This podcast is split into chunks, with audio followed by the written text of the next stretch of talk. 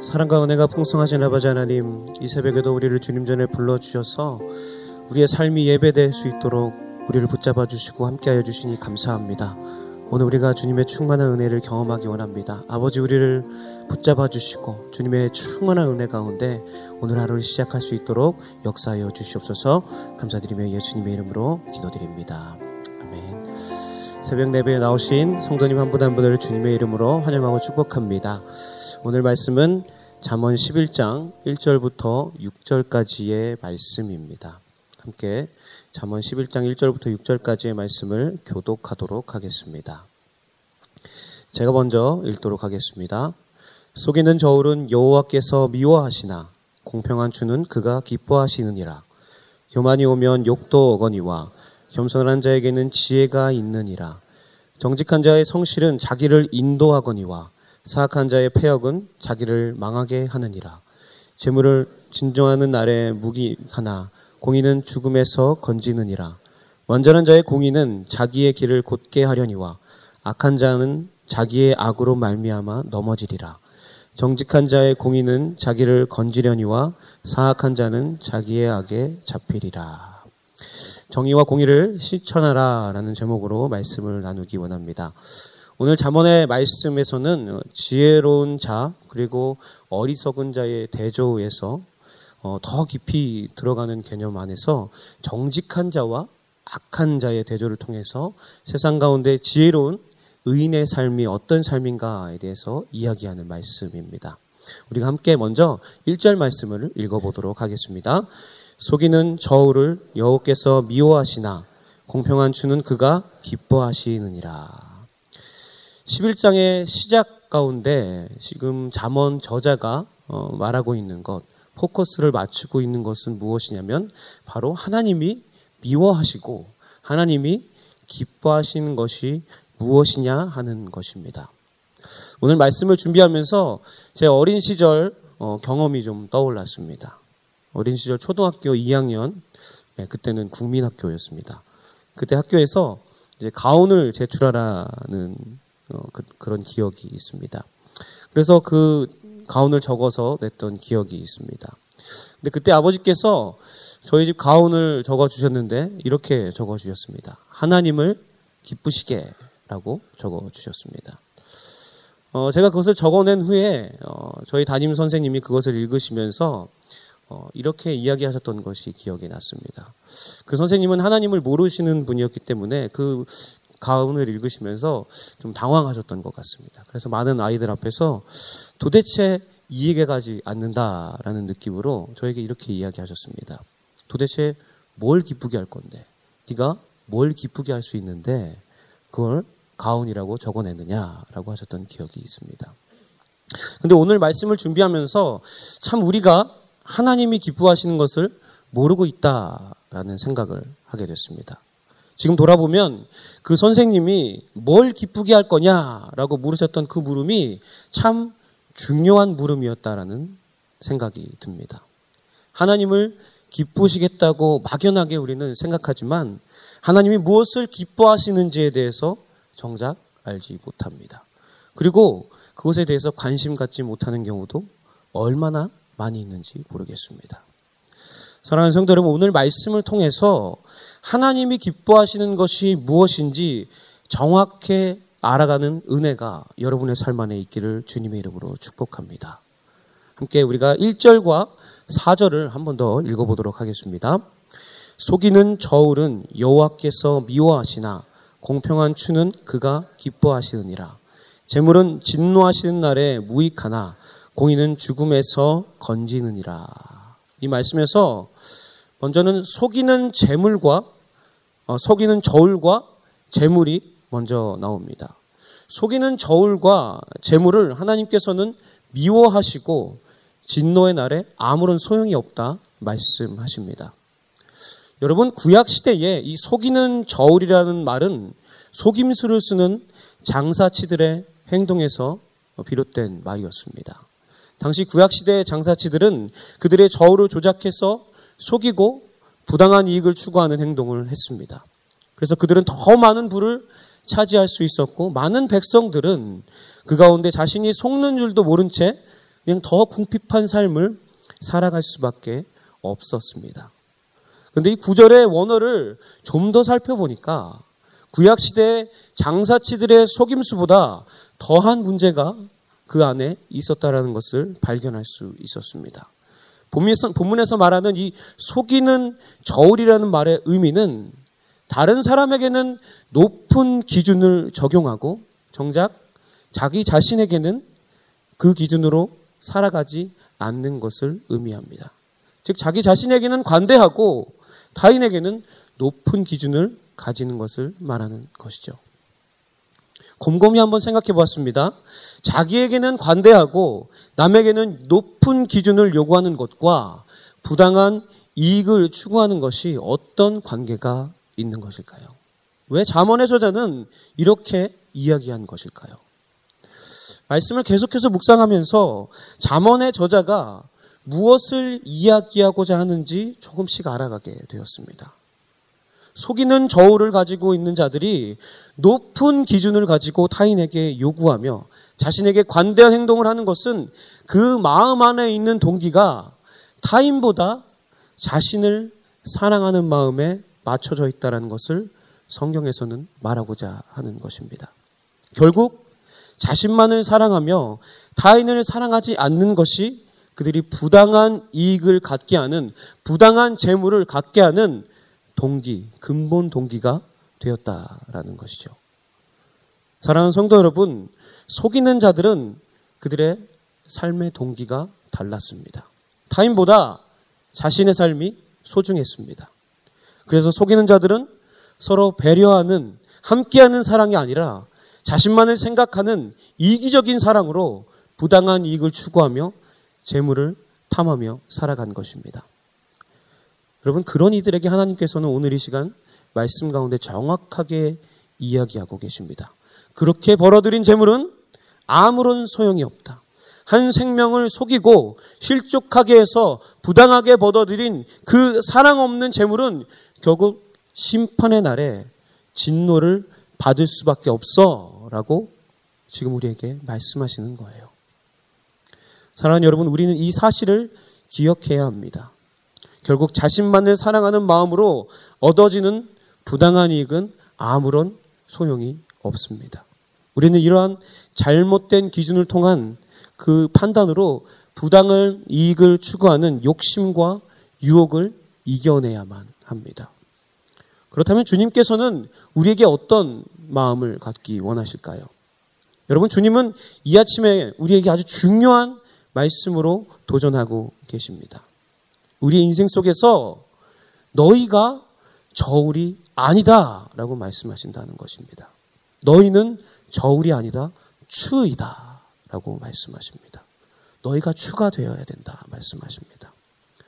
공평한 추가 되어라 말씀하십니다. 말씀을 묵상하면서 제가 은혜가 되었던 것은 우리에게 너 공평한 저울이 되어야 돼. 세상처럼 그런 잘못된 저울이 아니라 공평한 저울이 되어야 돼 말씀하시는 것이 아니라 너는 그냥 추다 라고 말씀하신 것이 참 제 마음에 큰 은혜가 되었습니다. 여러분 추는 어떤 역할을 하나요? 다들 아시는 것처럼 주인이 저울에 그 무게만큼의 추를 올려 놓았을 때에 그 무게감큼의 그 무게감을 나타내는 것 그것이 바로 추의 역할입니다. 현명 목사야, 너는 저울이 아니다. 너는 추이다. 너는 판단하고 기준을 갖고 그것을 갖다 대는 그런 사람이 아니라 너는 추다.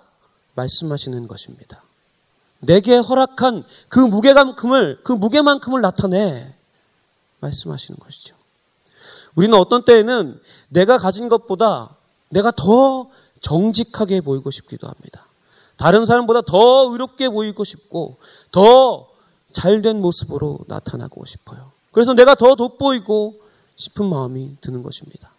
그리고 또 어떤 때에는 내가 다른 사람보다 더 잘 살고 싶고, 더 부유하고 싶고, 더 자랑하고 싶어서 앞서 말씀드린 것처럼 더 높은 잣대를 다른 사람에게 갖다 대어서 나는 살고 다른 사람은 끌어내리는 그런 저울의 모습으로 살아갈 때가 있습니다. 그런데 여러분, 주님은 너 저울 아니야. 저울은 나만이 할 수 있어. 너는 추야. 말씀하십니다. 내게 주신 그 무게만큼의 무게감을 나타내는 것. 바로 주의 역할인 것입니다. 공평한 추. 이것이 바로 우리의 역할인 것입니다. 저도 살아가면서 추보다는 자연스럽게 저울의 역할을 감당하는 일들이 너무나도 많이 있는 것 같습니다. 사람들을 대할 때에 제 기준이 너무나도 높습니다. 내 기준으로 판단하고 내 기준으로 결정해서 내 기준으로 깎아내리고 내가 높아지려는 마음이 너무나도 많이 있습니다. 근데 여러분 오늘 말씀 이 말씀이 제 마음 가운데 너무나도 은혜가 됩니다. 내가 저울이 되려고 할 때에 오늘 이 말씀을 기억해야겠다라는 생각을 계속해서 하게 되었습니다. 우리는 저울이 되는 것은 참 쉬운데 추가 되는 것은 정말 어렵습니다. 여러분, 그래도 우리는 추가 되어야 됩니다. 사랑하는 내 아들아, 사랑하는 내 딸아, 너는 추가 되어라. 말씀하십니다.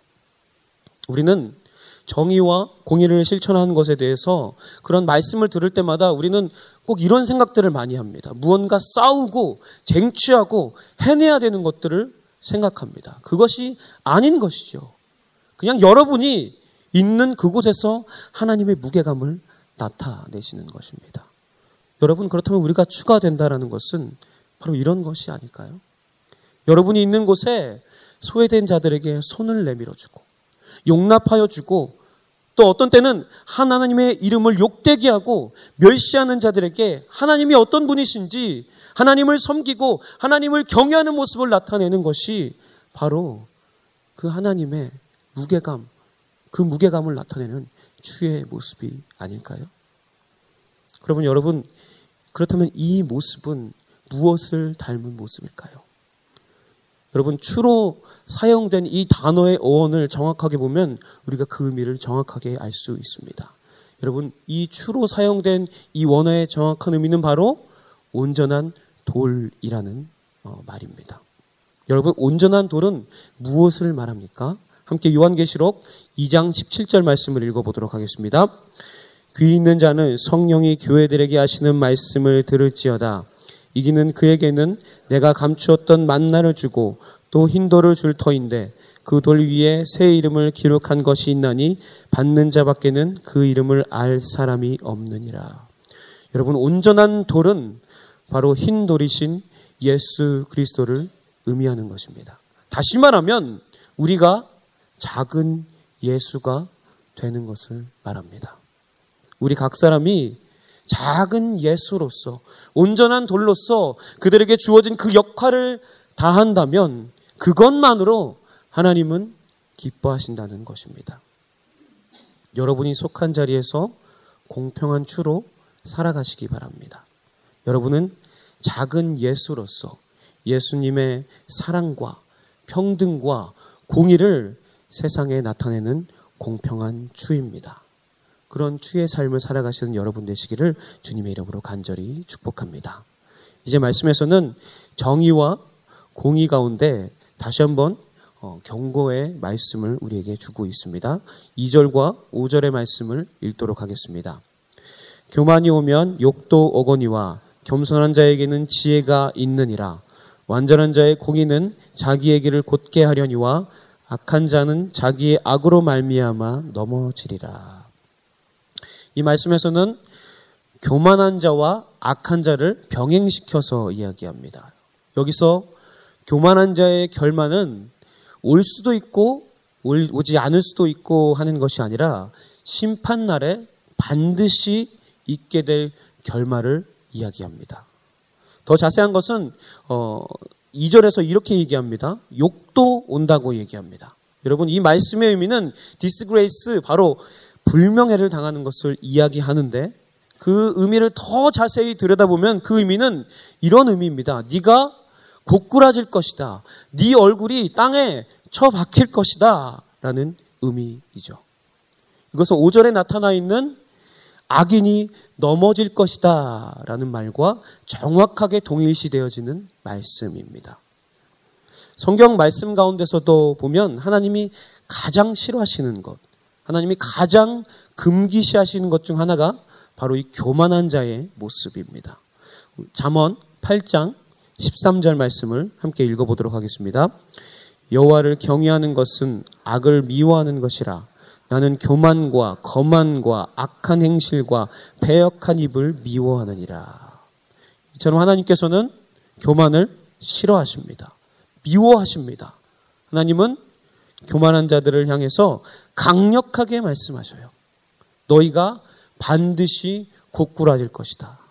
너희가 너 자신의 악으로 말미암아 넘어질 것이다라고 말씀하셔요.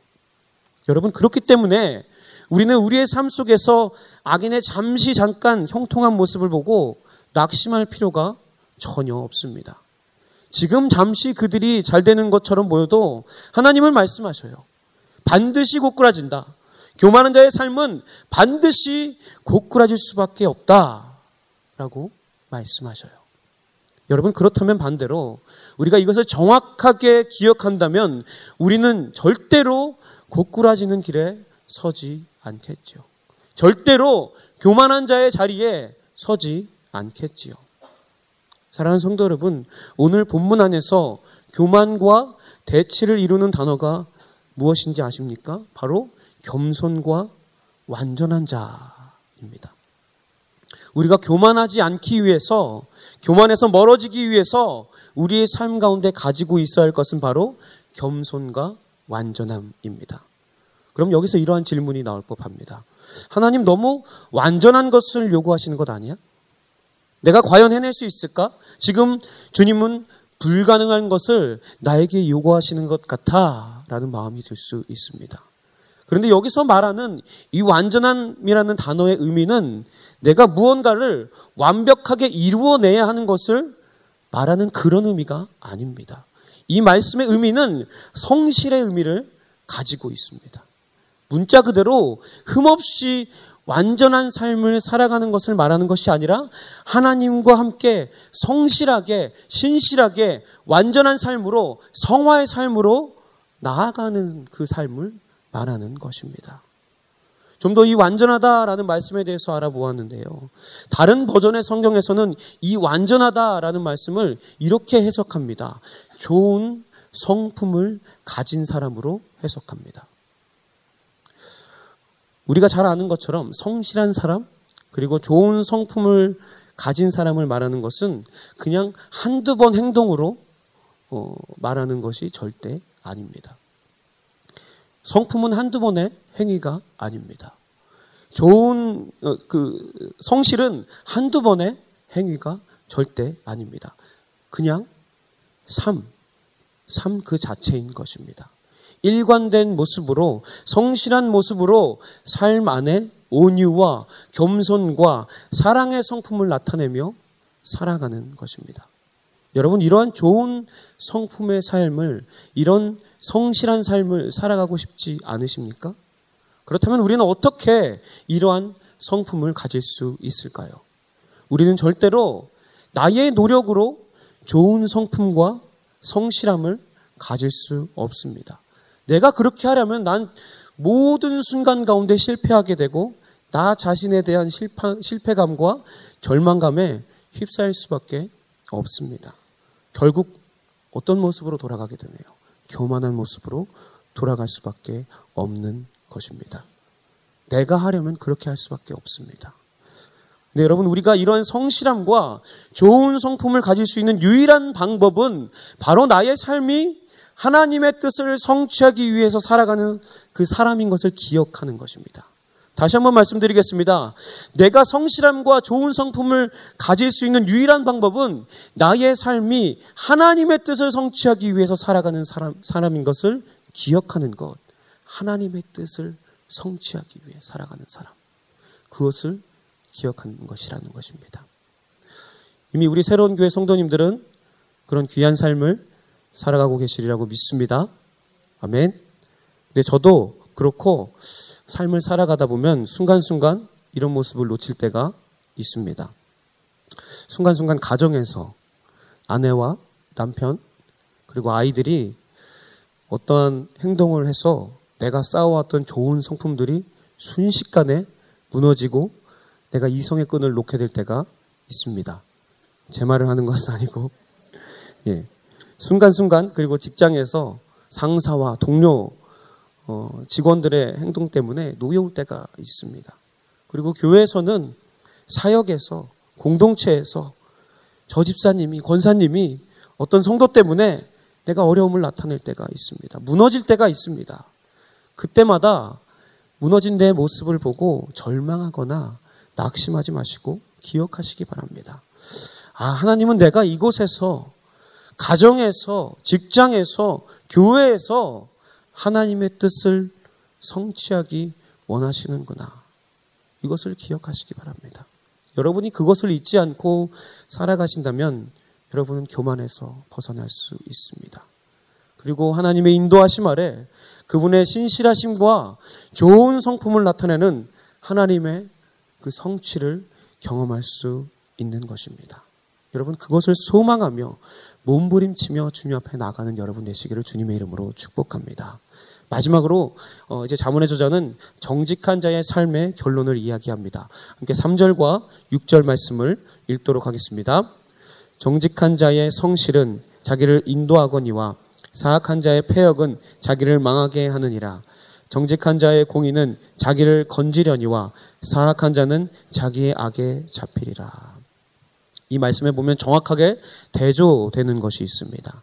정직한 자는 그 성실과 공의로 자신의 삶을 인도하고 건져냅니다. 사악한 자는 폐역과 악을 통해서 자신을 망하게 하고 그 아까운데 사로잡혀 삶을 살아가게 됩니다. 여러분도 말씀을 보시면 알겠지만 정직한 자와 사악한 자가 대조되는 것을 통해서 하나님의 주권 안에서 이들의 삶이 극명하게 갈리는 것을 볼 수가 있습니다. 스스로 정직한 삶으로 나감을 통해서 하나님 앞에 건짐을 받는 삶. 그리고 스스로 하나님 앞에 멀어져서 악의 구렁텅이에서 살아가는 삶. 여러분은 어떤 삶을 선택하고 싶으십니까? 안타깝게도 많은 성도들이 그들의 삶에서 이 두 마음을 같이 가지고 있습니다. 그러나 여러분, 우리는 두 마음을 품어서는 안 됩니다. 말씀 가운데선 이렇게 이야기합니다. 함께 야고보서 1장 6절에서 8절 말씀을 읽어보도록 하겠습니다. 오직 믿음으로 구하고 조금도 의심하지 말라. 의심하는 자는 마치 바람에 밀려 요동하는 바다 물결 같으니 이런 사람은 무엇이든지 죽게 얻기를 생각하지 말라. 두 마음을 품어 모든 일에 정함이 없는 자로다. 사랑하는 여러분, 오늘날 성도들의 삶에 두 마음을 품어서 모든 일에 정함이 없는 사람이 너무나도 많이 있습니다. 불확실한 삶을 살아가는 사람들이 너무나도 많이 있습니다. 얼마나 안타까운지 모르겠습니다. 그들은 한편으로는 정직한 자의 모습으로 주님 앞에 순종하기 원합니다. 한편으로는 자신의 뜻대로 세상을 섬기고 악한 길로 가려는 모습과 같습니다. 마치 바람에 부는 대로 밀려다니는 바다 물결 같은 그런 삶을 살아가고 있습니다. 근데 여러분 이 시대가 그렇습니다. 문화의 바람, 여론의 바람, 변혁의 바람이라는 이름으로 많은 성도들을 두 마음으로 갈라지게 하는 것입니다. 여러분, 우리의 마음을 주님 앞으로 고정하셔야 합니다. 우리의 생각을 주님 앞으로 고정하셔야 합니다. 예수님은 하나님의 뜻대로 행하고자 하는 그 분명한 결단이 있는 사람이라면 하나님의 뜻을 알 수 있다 말씀 가운데 우리 안에 정확하게 이야기하셨습니다. 요한복음 7장 17절에 예수님 이렇게 말씀하십니다. 사람이 하나님의 뜻을 행하려 하면 이 교훈이 하나님께로부터 왔는지 내가 스스로 말함인지 알리라 라고 예수님께서는 정확하게 우리에게 말씀하셨습니다. 여러분, 예수님께서 우리에게 본을 보이셨습니다. 예수님께서는 어떤 때는 어떤 때 이건 하나님의 뜻대로 행하고자 하는 분명한 어, 결단이 있으셨던 분입니다. 그래서 세상의 뜻대로 하지 않으시고 분명한 결단으로 나아가시고 십자가의 길로 나아가셨습니다. 사람이 자신의 뜻으로 악과 폐악을 일삼을 때에 자신의 영광을 구하는 교만으로 나아갈 때에 절대로 그 삶에 구원은 있을 수 없습니다. 하지만 우리의 삶 안에 오직 주님 앞에서 성실과 공의로 정직한 삶을 살아가는 자에게는 하나님의 은혜가 임할 수 있습니다. 여러분, 그 삶 가운데 자신이 더욱더 낮아지게 되고, 낮아지면 낮아질수록 자신이 죄인임을 알아가게 되고 그것을 자백하게 되고 그의 삶 안에 더 이상은 공로가 없는 것을 확인하게 되어지며 십자가의 공로로 구원받은 것을 확증하는 삶으로 나갈 수 있는 것입니다. 두 마음을 품어서 사악함과 폐역함의 자리에서 망하지 마시기 바랍니다. 일어나시기 바랍니다. 오늘 혹시 이 시간에 주님 내 안에 이 두 마음이 있습니다. 생각하시는 분들이 있다면 함께 좀 주님 앞에 통해하는 심령으로 나가지 않으시겠습니까? 주님 내 마음에 두 마음이 있습니다. 그러나 이제 한 마음으로 주님 앞에 나아가기 원합니다. 정직한 마음으로 내 삶 가운데 주님의 성실이, 주님의 공의가 드러나는 삶으로 나아가기 원합니다. 주여 역사하여 주시옵소서. 주여 날 붙잡아 주시옵소서 간절히 주님 앞에 매어 달리시기 바랍니다. 여러분, 우리는 매어 달려야 합니다. 다른 길이 없습니다. 왜냐하면 정직한 삶을 통해 십자가의 은혜를 경험한 자의 삶에는 하나님의 인도하심이 있고 하나님의 구원하심이 있다고 오늘 이 말씀 가운데서 우리 가운데 확증하고 있기 때문입니다. 밝히 이야기하고 있기 때문입니다. 오늘 이 말씀이 오늘 이 시간 우리 안에 생명의 말씀으로 심겨지기 원합니다.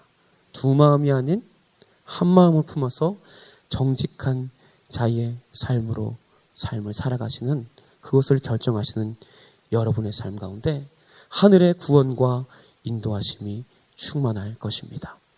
그런 귀한 삶을 통해서 오늘도 승리하시는 능력의 삶이 되시기를 주님의 이름으로 축복합니다. 함께 기도하겠습니다. 사랑해 주님, 이 시간 우리의 마음을 주님 앞에 올려드리며 간절히 기도하며 나갑니다. 오늘의 말씀을 기억하게 하여 주셔서 우리의 삶이 하나님의 정의와 하나님의 공의를 드러내는 귀한 삶으로 나가도록 주여 축복하여 주시옵소서. 그런 삶을 살아갈 때에 주님을 기쁘시게 하는 삶 가운데 하나님의 그 충만한 능력과 은혜를 경험한 삶이 되도록 아버지여 역사하여 주시옵소서. 그렇게 하실 주님 높이고 찬양하며 감사드리며 예수님의 이름으로 기도드립니다.